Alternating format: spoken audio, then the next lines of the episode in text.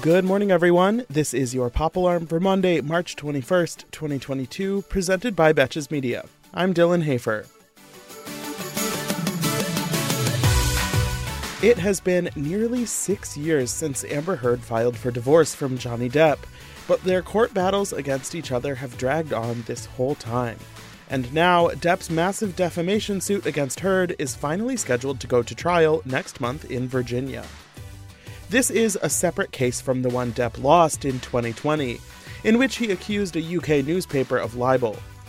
In this case, he's suing Heard for $50 million for an op ed she wrote in the Washington Post in 2018, and she is countersuing Depp for $100 million. And over the weekend, we got our first look at the star studded witness list for the upcoming trial. The list includes James Franco, Paul Bettany, Elon Musk, who happens to be Amber Heard's ex, and representatives from the Walt Disney Company, Warner Brothers, and the LAPD. Specifically, Depp previously accused Heard of cheating on him with both Elon Musk and James Franco, but they are both being called to testify on Heard's behalf, not Depp's. On the other hand, Paul Bettany is friends with Depp and is being called on his side, but Amber Heard included her texts with Bettany on her evidence list, which contains an eye popping 1,530 items. Speaking of the evidence lists, they contain Depp and Heard's private correspondence with many major Hollywood figures, and all of it is set to be made public as part of the trial. This includes texts with Jason Momoa, Aquaman director James Wan, Justice League director Zack Snyder, mega agent Bryan Lourd, musician Jack White, and J.K. Rowling, who worked with Depp on the Fantastic Beasts films prior to his firing from the latest installment.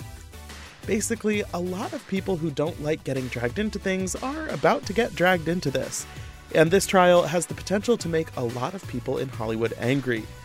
Buckle up because we're headed for chaos when this goes to trial on April 11th. Instagram has been eerily peaceful since Kanye West's 24 hour suspension last week, and there is now another space that will be mercifully Kanye free the Grammy Awards. The annual award show takes place in just under two weeks, and it was confirmed over the weekend that Kanye has been removed from a planned performance at the event due to the recent, um, happenings. Nominated for five awards this year, Kanye would have been an obvious choice for a performance slot. But he's also had plenty of negative things to say about the Grammys in the past. Never forget the time that he literally posted a picture of himself peeing on one of his Grammys in a toilet. Let's face it, award shows are desperate for any ratings draw these days, but having Kanye sit this one out is probably for the best. So far, the confirmed performers for the show include BTS, Olivia Rodrigo, Billie Eilish, Lil Nas X, and Jack Harlow, so I think it'll still be a good time. Or at least, there will be some good clips you can catch up on the next day if you don't feel like committing to three hours on a Sunday night. I don't blame you. And after more than 30 years of entertaining little gay kids who stayed home sick from school that day, Maury Povich's long running daytime show will be coming to an end with its current season, as confirmed by NBC Universal. According to the network, the decision was mutually made a couple years ago, the last time Maury renewed his contract.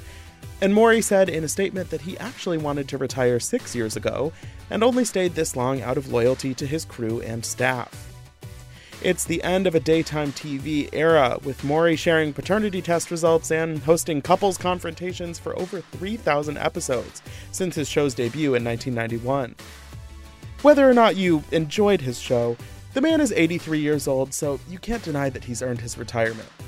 Now, I better cancel my plans for the rest of the week so I can watch YouTube compilations of his messiest moments.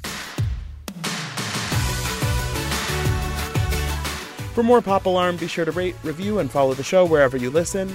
And you can follow me on Instagram at Dylan Hafer for more entertainment stories. Until tomorrow, I'm Dylan Hafer, and now you're pop cultured.